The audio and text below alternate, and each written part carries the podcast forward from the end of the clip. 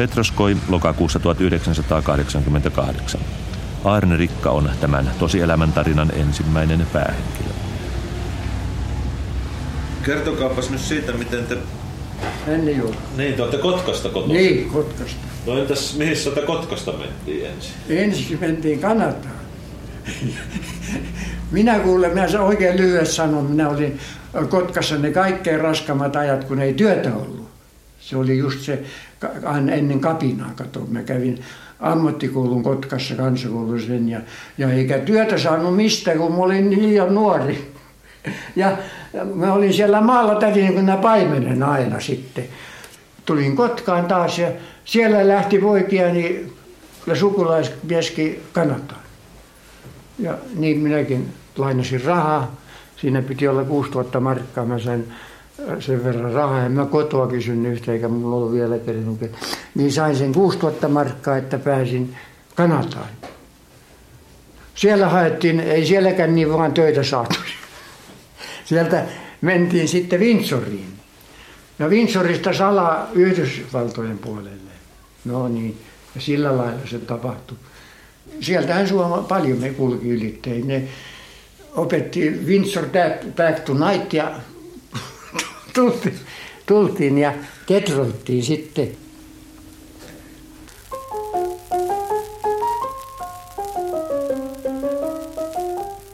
Ja tämän tarinan toinen päähenkilö on Sirkka Rikka, Karjalan ansioitunut kansantaiteilija.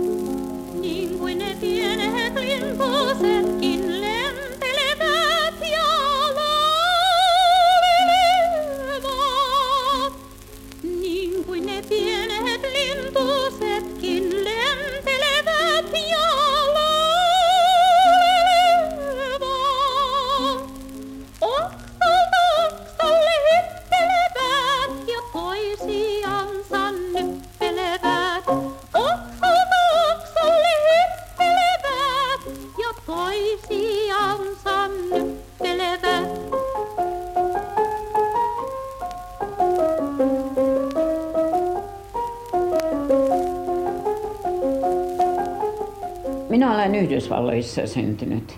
Hankookissa. Ja siellä on justiin Hankooki, Michigan ja Dulutin Minnesota. No ja sitten me lähdettiin pois. Minä olin muutaman, olin muutaman kuukauden vanha, kun me lähdettiin sieltä Hankookista pois.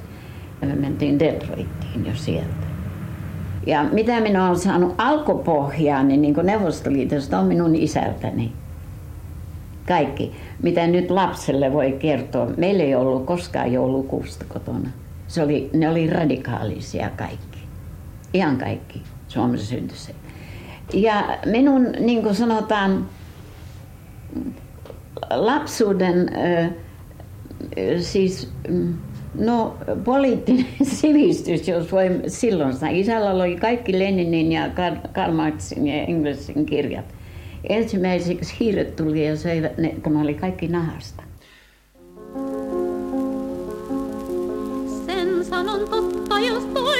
Toinen sun ottaa, minä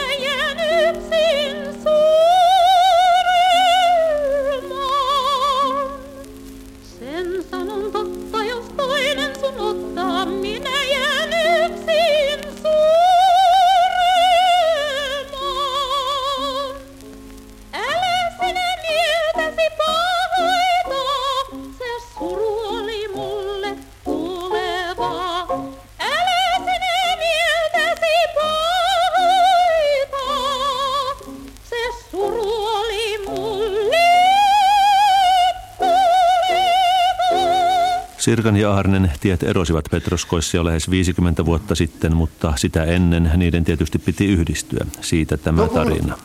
Minullakaan ei ollut ketään sukulaisia eikä oikein ammattia mitään semmoista, että kaupungissa pitäisi olla. Niin minä tuota, ensimmäinen työ oli kaksi tuntia, kun sain, kun, kun en ymmärtä, mitä se pommo käskee tekemään, niin pani heti pois. Toisen minä olin viikon töissä – ja pomo kun maksaa, niin se puhuu mulle vähän enempi kuin toisille, että mitä se käski se pois taas. Ja, ja menin katsoa niitä, taas ei mua tarvinnut siellä, taas pois. Ja sitten yksi homma siellä, kun se oli semmoinen poikatalo, osuuskanta, niin siellä yksi äijä sanoi että toiselle, että sinä Penna, se oli maalari, että nythän on kevät, että pitäähän niitä olla niitä maalaritöitä, että tuo poika sinne oppiin. Se pani minut sitten maalaamaan noita akkunoita. Kikapuut piti nostaa sinne ylös. ja, ja tiilistä talon ja eihän siellä paljon pitänyt sitä akkunaa. Niin me kun hätäilin, niin maalasin tiiliäkin siellä. Ajoi yksi äijä siihen sitten ja katseli sinne ylös ja meni sinne sisään ja, ja tuota, oli vähän aikaa, tuli sitten ulos ja ajoi taas pois. Sitten tuli jo se penna huutamaan minä sinne, että mitä sä niitä tiiliä maalaat? No, kun mä koitin tehdä, että olisi paljon tullut. No sanoi lähinnä, että opetti sitten, missä autotallia, niin opetti tuota, miten sitä porstaa käytetään. Ja, tuota, ja se herrasmiehiä oli ne, sekin se isäntä, ei se minulle puhunut, se puhuu sille, kelle kuuluu. Joo. No niin, minä pääsin siihen kiinni. Ja tuota, niinhän mennä siinä olin ja ensiksi mun piti maksaa niin matkarahat. Siinä meni se vuosi. Toisena vuonna piti saada jo auto. Piikalikka ei päässyt saatollekaan, se ollut autoa siellä. No oli niin jo pila, pilattu kuule. No se Fordin sain jo sitten ja se paljon maksanut. Lainata piti vielä vähän lisää. No niin, kolme vuotta ajon sille, sitten vaihon sen vähän parempaan. Elämä näytti oikein mukavalta, josta tullut eteenpäin mitä ajateltua, että olisi sitä ajatellut huomista päivää.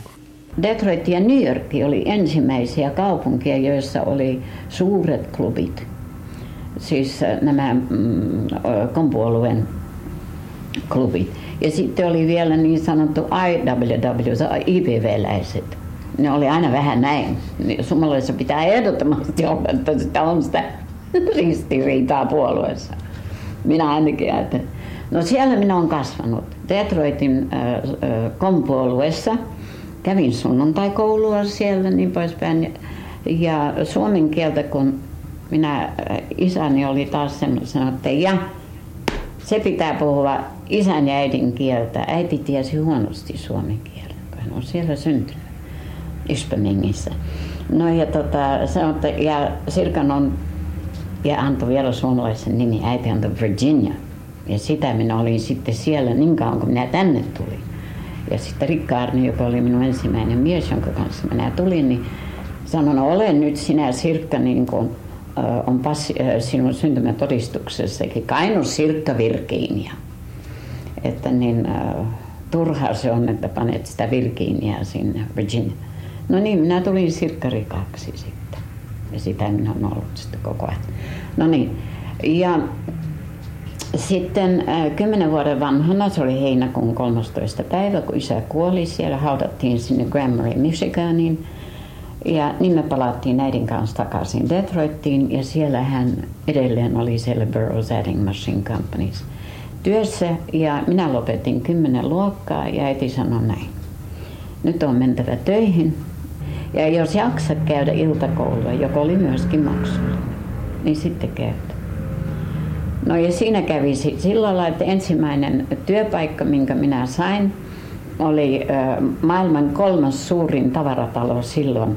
Siis New Yorkissa oli Macy's ja Chicagossa Sears Roebuck ja J.L. Hudson sitten Detroitissa. Ja niin minä sitten olin siellä, menin heti kun täytin 15. Minä olen syntynyt Amerikan suuri juhlinpäivänä, neljäs päivä 4th of July. Ja no niin, minä jouduin sitä aina menemään eri niihin paikkoihin, sanotaan, mm, missä oli enempi väkeä, niin aina joutui sitten sinne mennä auttamaan mm, niitä myymässä. Ja sen sanon, että siellä pitää olla aina äh, siis se disuri, jos sanotaan, tai disurna venäjän hymy. Aina täytyy olla valmis, että mitä teille saa. Ja sanotaan vaikkapa, jos myyt jotakin kermaa sanotaan, että voisitte ottaa tai hajuvettä tai jotakin semmoista, että ottaa vielä toisen pullon, jos on kerran. Ja ne katsovat kaikki, mitä sinä sanot, teet ja millä lailla.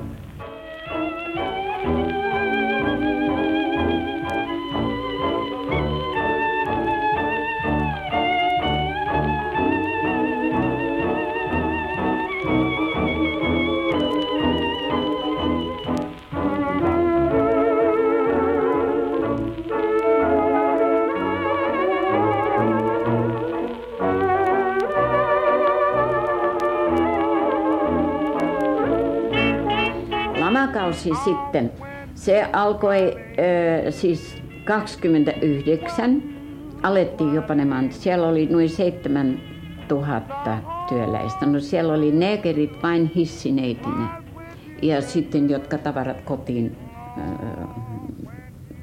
no, Kuljettivat. kuljettivat. Joo. Muita negereitä ei ollut, myytärissä ei yhtäkään. Lihavia ei pidetty, raskaan olleita ei pidetty, vanheja ei pidetty, pidetty työssä. Se piti olla se. Musta piti olla päällä ja kesäisin siis joko musta tai tummansininen hame ja valkoiset puserot päällä. Ja tota, en minä koskaan, siksi ne on kaikki työläisiä, jotka siellä on työssä. Keskiluokka sanotaan ei mene sinne nimittäin ää, myyjättäriksi ainakaan. Tiedät, miten me tutustuttiin tämmöisen vaan. Meitä oli siinä semmoisessa perheessä, niin oli asukkaita, ruuat ja kaikki teki ja huone oli. Niin siellä oli sitten yksi turkulainen Höglund, joka puhuu suomea vähän ruotsin murteella, niin se helsasi tätä Sirkan mammaa. Ja se oli justiin se syksyn juhla, työjuhla tai mikä, kun ne niitä kalkkunoita aina, niin hän oli siellä sitten mamman luona ja se oli ikävä siellä. Siellä oli sitten Sirkkaa, Sirkalla oli yksi tyttö, joka asui sen luona kanssa, niin, niin se sanoi sille Sirkalle, että mene sinä hakemaan, siellä on kaksi poikaa siellä hänen asunnossaan. Ne oli siinä lähellä, missä me, että, että tulko tänne. No, ne oli tuota, me sen kaverin kanssa sitten niin soitettiin taksia, eihän me tuolla omalla autolla oli vaikea par- löytää niitä parkkauspaikkoja, niin me soitettiin taksia ja lähdettiin Kinoon. Kun me tullaan sieltä, niin emäntä sanoi, että kävi kaksi tyttöä teitä niin kysymässä heille. Ja ne sanoi sen ja me mentiin sinne ja siellä oli se kaveri meidän tuttu ja siellä oli hyvät nämä ne kalkkunat oli ja niin ja vähän oli sitten niitä viinuskaakin ja niinhän minä sitten kun tutustun siinä sirkkaa siellä niin sitten siellä iltamissahan minä jo sitä voin hakea tanssinkin sitten ja niinhän se alkoi sitten se homma. Siitä se lähti. Se Sirkan mamma oli töissä, se lähti sitten New Yorkiin ja me jäätiin kahden, niin ne mentiinkin naimisiin. No niin, ja niin tuli aika. Se oli siis talvella ja äh, 31 minä menin, äh, menin naimisiin äh, syyskuussa. Syyskuussa ja tämä oli jo talvella, niin yhtäkkiä kutsuttiin äh, myöskin, mikä lattia se nyt oli, missä oli se konttori, kaikki äh, kassakonttorit siellä ylhäällä. Ja tällä lailla kirjekuoreet lensivät. 2000 heti pois.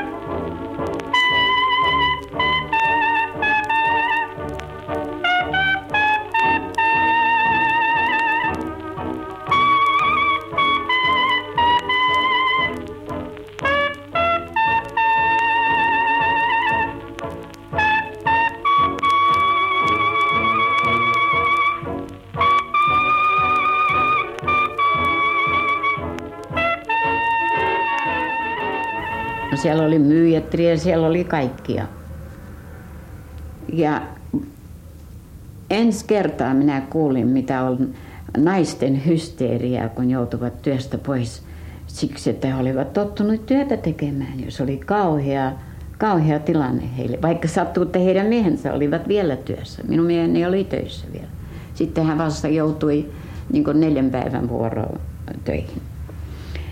Ja minä sitten kävin ajon Sirkan töihin ja sitten hain taas sieltä sen pois. Luin, kun vein sen sitten työhön, niin sitten minä ostin ne lehdet sieltä. Mä olin kova sanomalehtiä lukemaan. Ja ajoin hiljaiselle kadulle ja luin. Siinä meni melkein päivälliseen, kun mä luin ne lehdet. Ja minä katson suurilla kirjaimella on kirjoitettu sale today. A big sale. Minä työnsin itseni sinne, menin taas. Ja samanen nainen oli siellä, ne ottivat minut töihin. Siksi, että minä olin jo saanut koulutuksen, niin ne ottivat minun töihin siksi, että parempi ottaa kuin se, että uutta henkilöä. Mutta minä olin sitten, siinä minä tein sitten loppupäätöksen että oli justiin taas muodostamassa ryhmä Neuvostokarjalaan. Ja se oli se porukka, joka sitä järjesti aina, oli New Yorkissa yleensä. Ja niin me annettiin anomuksen sitten. Minä olin vielä, anteeksi, me olin vielä töissä ja mieheni oli töissä. Siis. No kumpi teistä sen päätöksen teki? Mies. No sitten kun alkoi se kriisi ja työt loppu, niin sitten vasta rupesi ajattelemaan. Sitten me, jo, me kerkisimme mennä naimisiin siinä ja, ja tänne sitten värvättiin niitä työntekijöitä. Ne sanoi, että kun kaksi vuotta on, niin sitten on kaikkia. Ja tuota, mä ajattelin kanssa, että kun kaikki tekee työtä, niin kyllähän se äkkiä pitäisi nousta. Ja eihän minä mitään tota, poliittisesti, niin toiset rupesivat sitä sosialismia rakentaa. En minä ollut poliittisesti niin välittää niitä kirjoituksia, mä vaan työllä. Että minä lähden työtä tekemään ja on sitä sitten työtä riittänytkin täällä, joo. Niin. No, Mitä? no niin, nyt mistä, se on. Mistä tuota, se ajatus tai se tieto ensimmäisen kerran tuli, että täällä tarvitaan työväkeä? No täällä kävi niitä siellä, kun se oli siellä se... Katso, siellä Amerikassa oli niin monta puoluetta, se oli niin kuin kolme. Siellä oli se IVL-läisten, jolla oli se motto, että pienestä palkasta huonoa työtä ja sitäkin vähän. Semmoinen motto niillä oli. Sitten siellä oli ne kirkollismieliset, jotka oli taas omia. Ja sitten oli tämä kommunistinen, ja vissi oliko se sosialisti, mutta siellä oli yleensä ne jo, siellä piti olla jo, kun lähti Amerikkaan, niin piti saada jonkun kommunistisen sihteerin suositus, että, että ei ole mikään lahtari tai muu. Ja tota, minäkin sitten sain semmoisen se ma- Malmi, joka oli pää siellä, niin, mutta ei se petsä, petsatti ja ei se lyönyt siihen leimaan. että, että ei ole ollut valkokarressa eikä missään. Ja minä mihinkään, kun mulla oli veli, vanhin veli oli punakaartis 12 vuotta tuomio, minusta vanhempi oli kans, saiko viisi vuotta vai mitä, ja minä olin vielä niin pieni, se sanoi, jos vaan äiti sanoi, jos menet sinne, niin ei kotia tarvitse tulla, kun mä kävin rippikoulua silloin kapitan aikana. Isä ei ollut missään, se oli töissä. Niin eihän minulla ollut sitä, no semmoista poliittista linjaa muuta kuin, että, että olisi saanut töitä.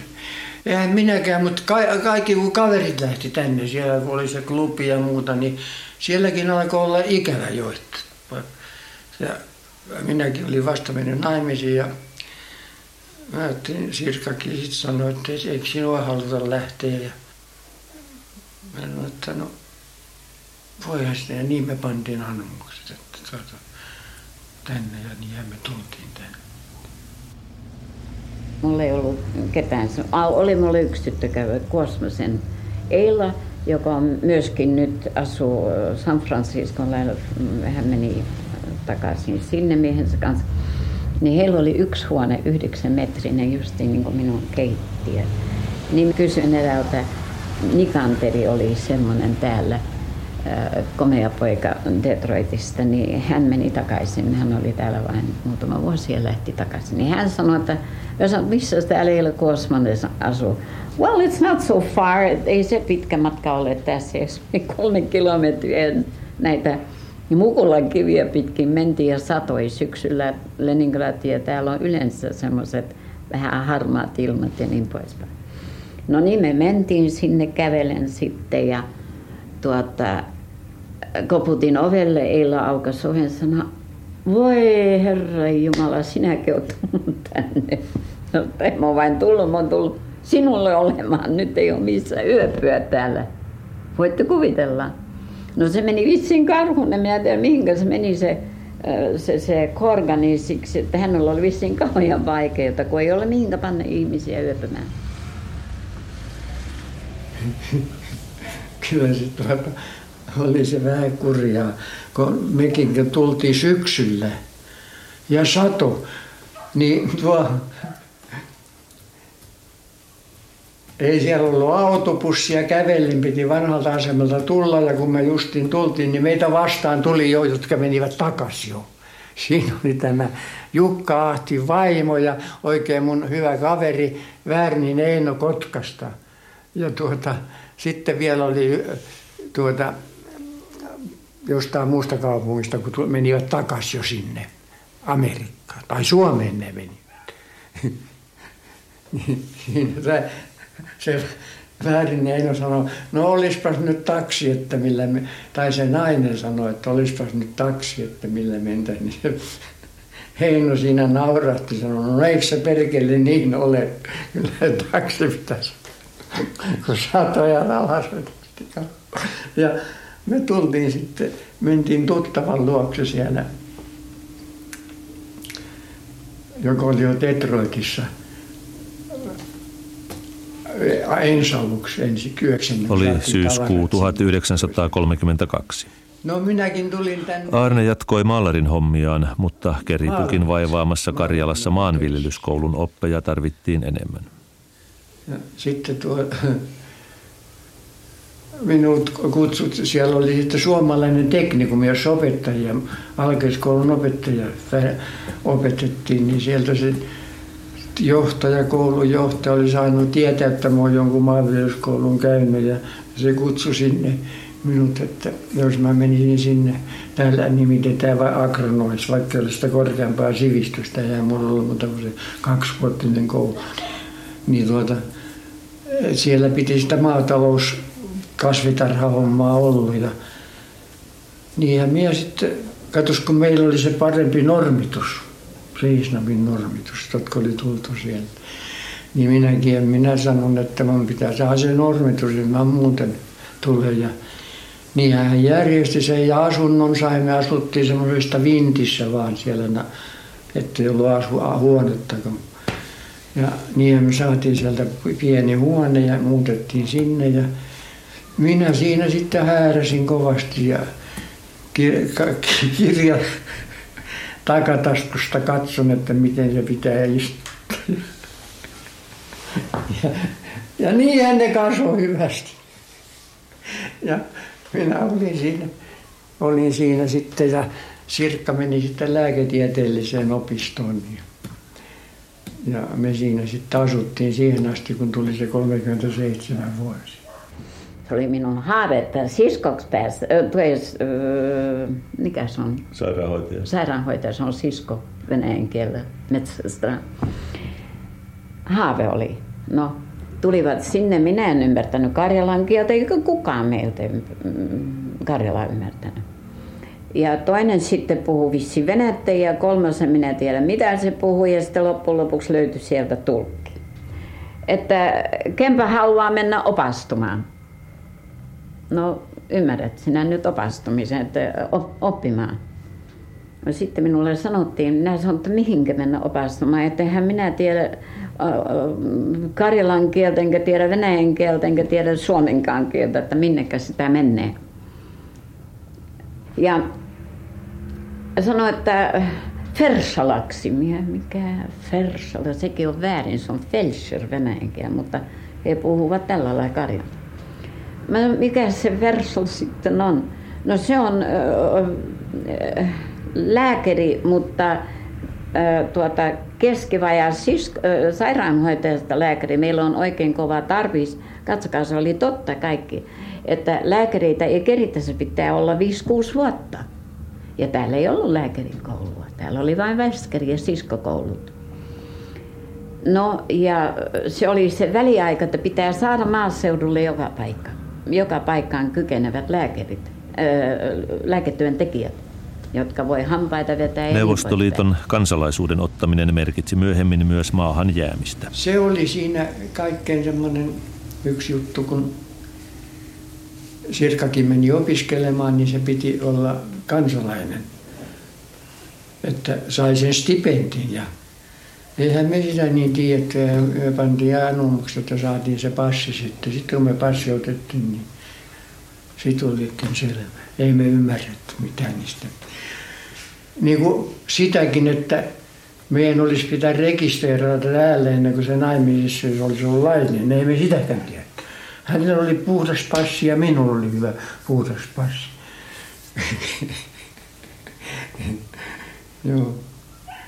Mä olin kova työtä tekemään, niin sehän mulla meni ja miellyttävä työ oli se, siinä siellä teknikumilla, mutta sitten se yhtenä päivänä kutsui se johtaja sinne ja sanoi, että ei huomenna tarvitse tulla töihin. Ja asunto vapauttaa. Ja käske Sirkka kanssa, Sirkka jo kerkisi päättää sen niin kuin välskäriksi, se lääketeknikumin, niin ja käske Sirkka kanssa tänne. Sirkka tuli itkun kanssa sieltä sitten pois.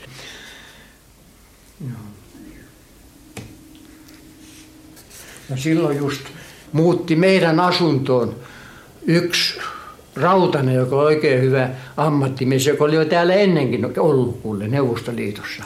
Tuli Amerikkaan ja taas meni takaisin uudestaan sinne. Niin hän vielä muutti meidän asuntoon. Me yhdessä sen Rautasen kanssa tota, tehtiin sitten näitä maalaustöitä, kun me olin. Ja me aamulla menen, niin ei rautasta näy missään. Mä kävelin siellä, niin vahtimestari kutsui minut sinne ja sanoi, Rautanen yöllä vietiin. Silloin minäkin läksin, en minä hakenut edes palkkaani sieltä. Sinne jäi. Menin taas toisiin töihin siellä, kun oli niitä maalaustöitä, niin menin toiseen paikkaan, katos. Joo, niin tuota, silloin se oli se talvi silloin 37. Ja sitten kahdeksan vietiin niitä. Ja tuota, sieltähän vietiin se Ruhanenkin. Se oli me oltu hyvät kaveri, kaverukset siellä.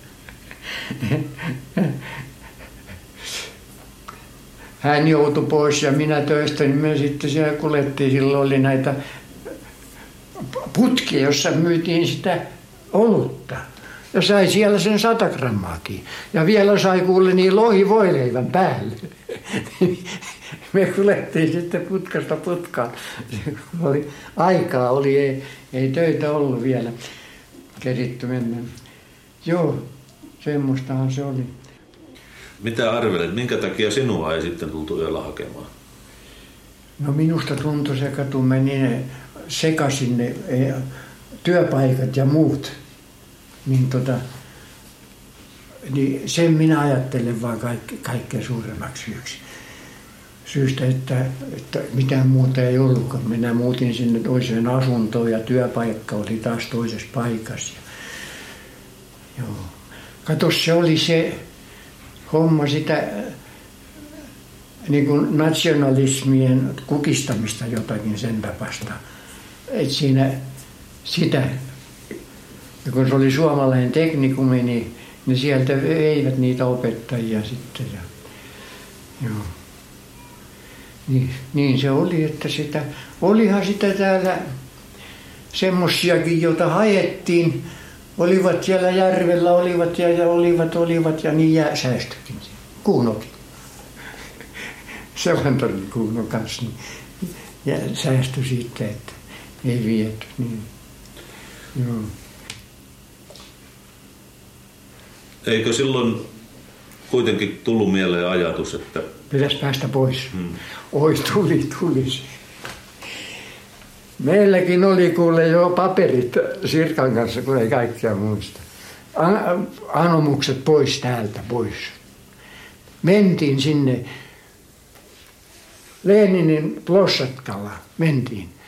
Mutta siinä ruvettiin tuumimaan. Ja käännyttiin takaisin, revittiin ne. Ja hyvä oli, ettei lähetetty. Jos me ne vietiin, niin ja Kontopohjassa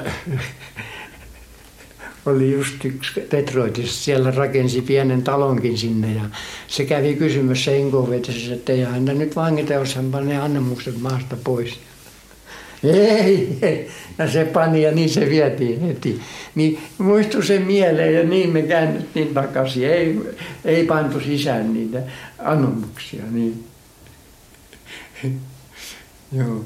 Kun ei, jos meillä ei olisi, sit, jos ei meillä olisi passia, niin Suomala, tämän maan passia, niin me sitten me oltaisiin päästy, kun meitä olisi ajettu pois täältä. Se on tuo niin monimutkaista tuo elämä, että sitä pitäisi opettaa ihmisiä enemmän tuota elämisen taitoa kuin sitä työtä. Niin sitä minäkään en ole oppinut, mutta suurin ajatus vaan, että olisi vain ollut sitä työtä, niin kuin minäkin poikasana silloin ei saa tahton töitä saa mistään. Joo, semmoista se on. No, mitkä vaiheet sinut sitten Uralille veivät? No katos, kun täältä evakuoitiin sitten. Täältä evakuoitiin ihmisiä pois. Toiset, jotka menivät vapaaehtoisesti tänne. En minä, kun en minä sotaa halunnut, niin en minä mentiin. Me lähti, meitä meni perheitä ja metsätyöläisiä niin samaan parsaan. Ja me lähdettiin sitten sisämaahan sinne. Täältä evakuoitiin, mentiin parsalla sitten sitä kanavaa myöten Voloktaan täältä. Ja kun oli metsätyöläisiä, niin no mentiin niin mukana, niin just Uralille niin metsäpunkti, metsätöihin. Joo. Niin sitten sinne tuli se sotilaskomissariaatista se kutsu sinne. Ja kun minä sinne menin, niin sinne otettiin passi ja vaan annettiin hieno paperikuitti, että on annettu. Ja sieltä lähetettiin Seljapinski, sieltä kun sotilaskamari. Mm. Ja Seljapinsk oli siis? Se oli sitten seuraava paikka. Oli siis. Mikä se on? Kato, suomalaiset ei tiedä kaikki, mikä Seljapinsk on. No sehän on se laakeripaikka, jossa oli näitä, näitä, näitä saksalaisia ja kaikkia niitä, jotka olivat sodassa Neuvostoliittoa vastaan, niin niitä kansalaisia. Saksalaisia siellä oli, ne lähetettiin pois. Sitten sitten ne jäi vain suurina suomalaisia. Oli siellä joitakin unkarilaisia, rumanialaisia, niin siellä laakerilla. Niin. Rikka oli siellä työpataljonassa. Ja kun me, minä jouduin evakuointiin kanteleyhtyeen kanssa, meitä oli 30 ihmistä – ja äh, hänelle sanottiin, että täytyy jäädä niin maanpuolustuksen kaupungissa. Ja äh, meidät vietiin Parsolla ja millä, härkävaunulla ja vaikka millä me vietiin. Hän jäi, ja sitten minä en tietänyt hänestä mitään ennen kuin 33. Ja hän oli... 43 vai 30? Ei, ei sodan aikana sota, mitä 43 minä puhun, joo 43. Rikka sitten vietiin ja ne menivät sitten Urallille ja heitä pistimellä vietiin ja pistimellä tuotiin takaisin. Mutta se ei ollut semmoinen niin ihan tyypillinen vaan. Ja siellä he sitten, no leipää kun ne saivat, niin se oli kons pään alla, kons mistäkin, kun nälässä oli, ettei toinen sitä vie. Hän kertoi sinnehän lähetettiin niitä ympäri Neuvostoliittoa, niin kerättiin sinne suomalaisia sot, sinne. Se oli sitä internoimista. Joo. Sinne tuotiin yksi lentäjä kapteenikin, inkeriläinen tikka. Vielä Horteris rinnassa se komendantiksi pantiin ja sotilaita sieltä tuli niitä, jotka oli rintamalla inkeriläisiä tuotiin, suomalaisia sinne tuotiin. Ja ne ihmetteli, että mitä varten heitä on näin, ne tuota sanoi, että me suojataan teitä, ettei mä saa siviiliväestö teille mitään pahaa tehdä. Niin. No. No kun vertaat oloja Uralilla ja, ja sitten tuota noin, niin tässä työkomppaniassa Seljapinskissä, niin missä oli parasta ja missä oli surkeinta? No kyllä se Seljapinski oli, kun ei siellä tuota ruoka riittänyt. Mutta minua kun onnisti siinä, kun minä kun olin niissä Uralilla, niitä tein niitä töitä siellä Jaslissa ja muusta, niin ne syötti minua. Että mä olin koko, fyysisesti koko hyvässä kunnossa, niin ne panivat minut niin puuseppää hommaan siellä kaivamaan jäähtyneisiin maihin tolppia ja muuta, niin siellä oli sitten yksi nuori rorappi. Ja mulla oli semmoinen nahka laukku semmoinen, joka juuri oli hyvä, niin, kuin, niin mä annoin sille. Ja mä kysyin, että teille maalaritöitä. Juu, jos sanoi, että älä mene laakerilta pois, että jäi sinne. Ja, ja tuota, niinhän se järjesti minut maalariksi sitten. Ja sen paremmin, kun siellä oli se ruokakirja järjestetty työn mukaan, kato, niitä oli kolme niin kuin arvojärjestystä, joka hyvin teki, että työt, niin se oli se paras, sitten oli toinen, sitten oli kolmas. Niin me saatiin se paras annos sieltä ja tuota, että se ruokka paremmin riitti ja kevyt työ oli sitten. Niin. Joo. Kyllä siellä vanhemmat siellä ennen huonommin kesti, nuoret paremmin kesti, kestivät siellä. Paljonhan siellä huonommin. Mitä se parempi ruoka oli? No vähän enemmän. Niin, mutta mitä te söitte? Leipää oli ja sitten oli sitä suppia. Se leipä sitten oli kaikki jaettu osat ja päivällä oli sitten se suppi ja illalla oli mitä siellä. Ei sitä oikein paljon ollut.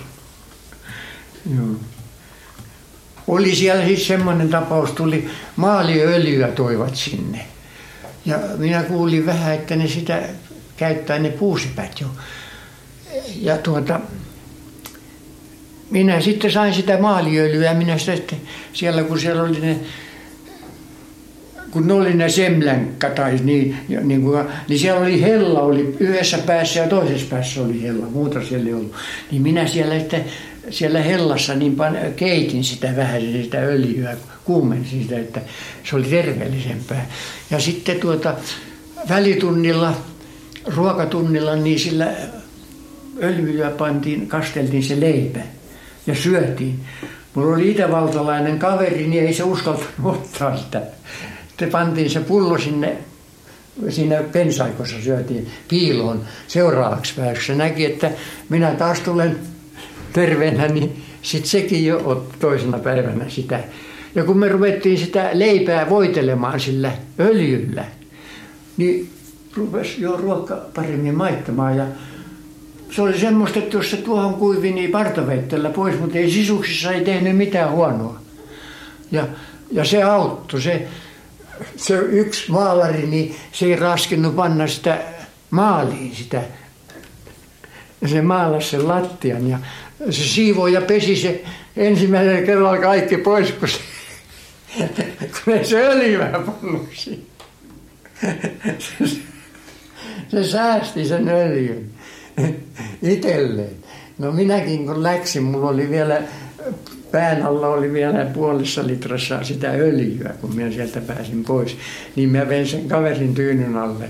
Mutta olisi se minulle vielä matkalla tarttanut sitä öljyä, kun joudun sen pitkän rautatiematkan kulkemaan. Joo. Niin se oli. Se, se auttoi paljon se öljy. Kun sinne, siellä oli se paikka, johon ruokalasta kaikki vietiin ne retkut sinne, niin sitten ne sieltä ajoi he, hevosella pois, niin ne tahtoi ryöstää sitten se hevosen siinä. Ne, kuormaan ei paljon jäänyt, kun ne jokainen sieltä haki jotakin kalajätteitä ja muita. No kerrankin me oltiin siellä meidän prikaatissa yksi poika, nuori inkerinen poika, kun se oli se, se suppi oli semmoinen laihanlainen vettä. Niin likakaivo oli siinä, siellä oli te perunan kuoria, niin se otti sitten ja löi sinne suppiin sen ja söi sen. Se. Mä sanoin, että no nyt sinä kuolet ainakin. Ei mitään. Turpos mulla siellä jo vähän jalat, kun oli semmoiset housut, ettei tahtoa housut mahtua jalkaan. Ja katson, että no mikä jalat turpoa sitten. Vuosi minä siellä kerkisin olla. Niin, me kauempaa kerin. Joo.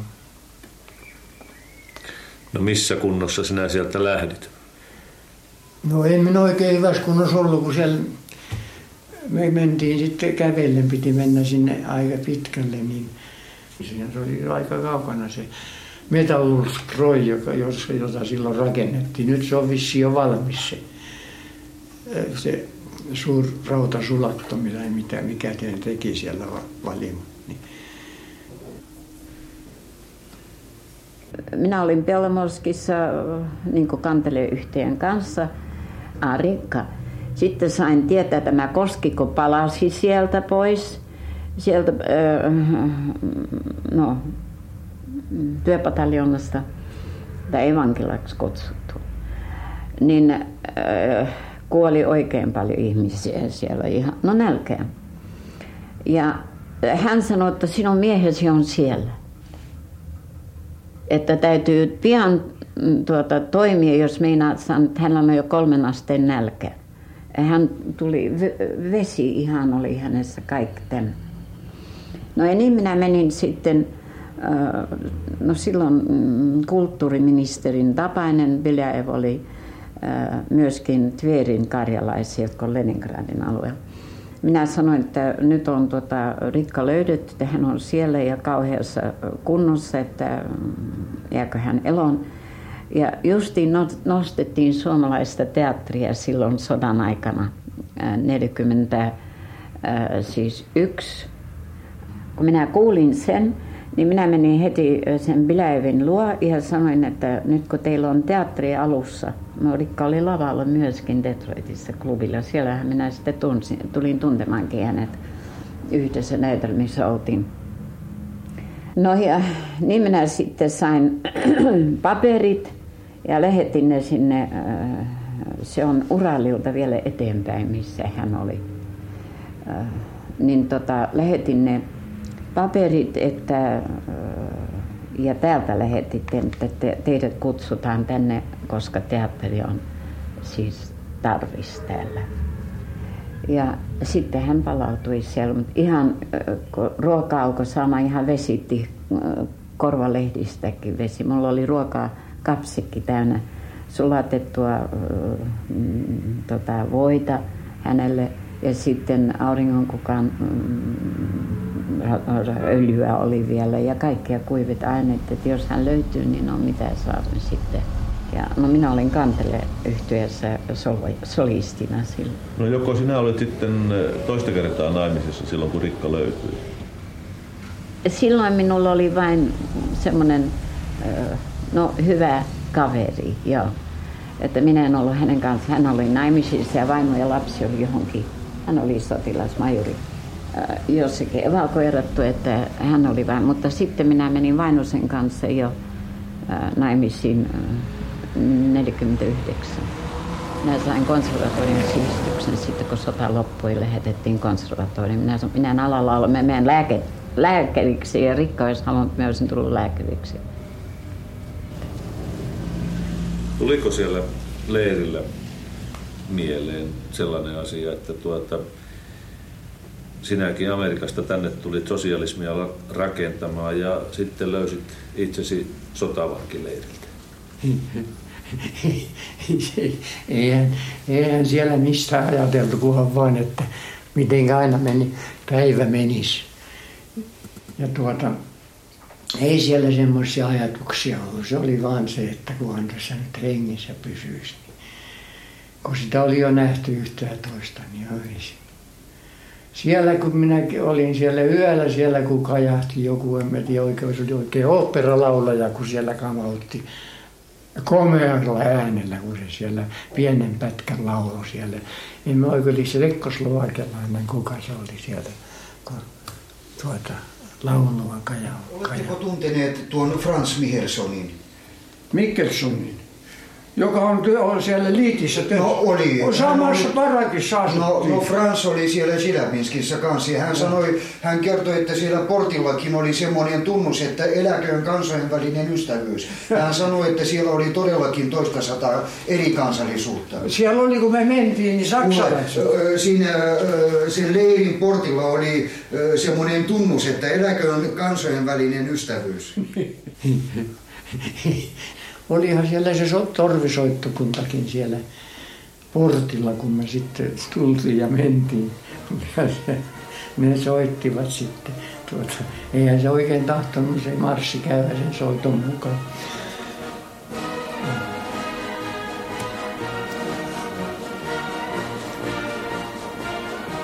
Niin ne oli, kun ne ei enää jaksanut oikein päästä kotia, niin sitten ne vietiin sinne sairaalaan. Makaamaan. No minun ei sinne tarvinnut mennä tuota sairaalaan. Minä sen olin aina semmoisessa kunnossa, että, että minä sieltä pääsin aina pois. Kun se työ oli semmoista maalarihommaa, niin se oli vähän semmoista kevyempää. Niin se minut säästi sielläkin. Joo. Ja sitten se, että tuota vähän sai sen suuremman portsin siellä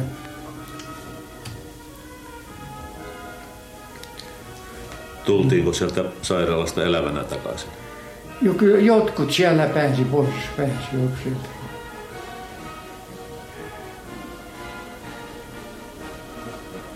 Niitä tuli aina, niitä, ne oli samanlaisia kuin nämäkin, missä me oltiin sisällä. Ettei ne sen kummempia siellä, ne oli sen piikkilangan sisällä.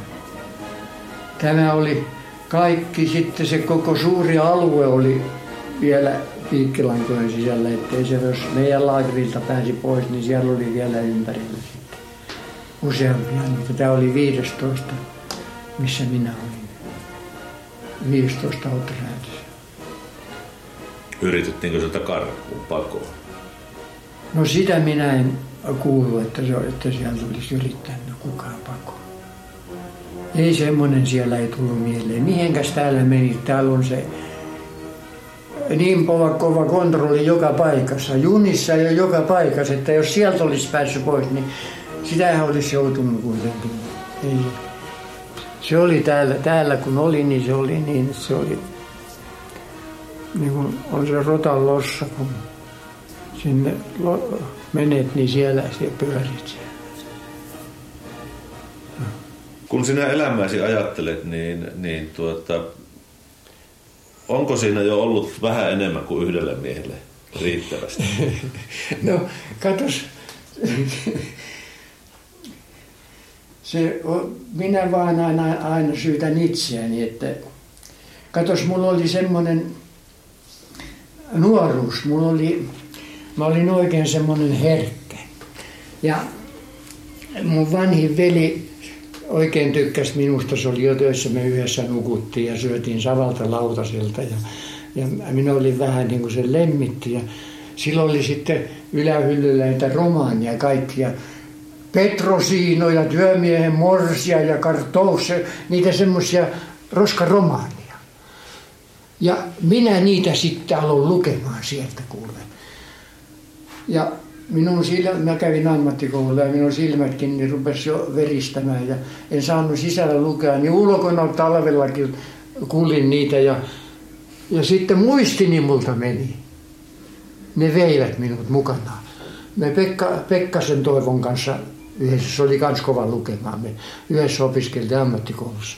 Ja tuota, minulta meni muisti, että minun hukkasin koulukirjat ja minun piti lopettaa se lukeminen.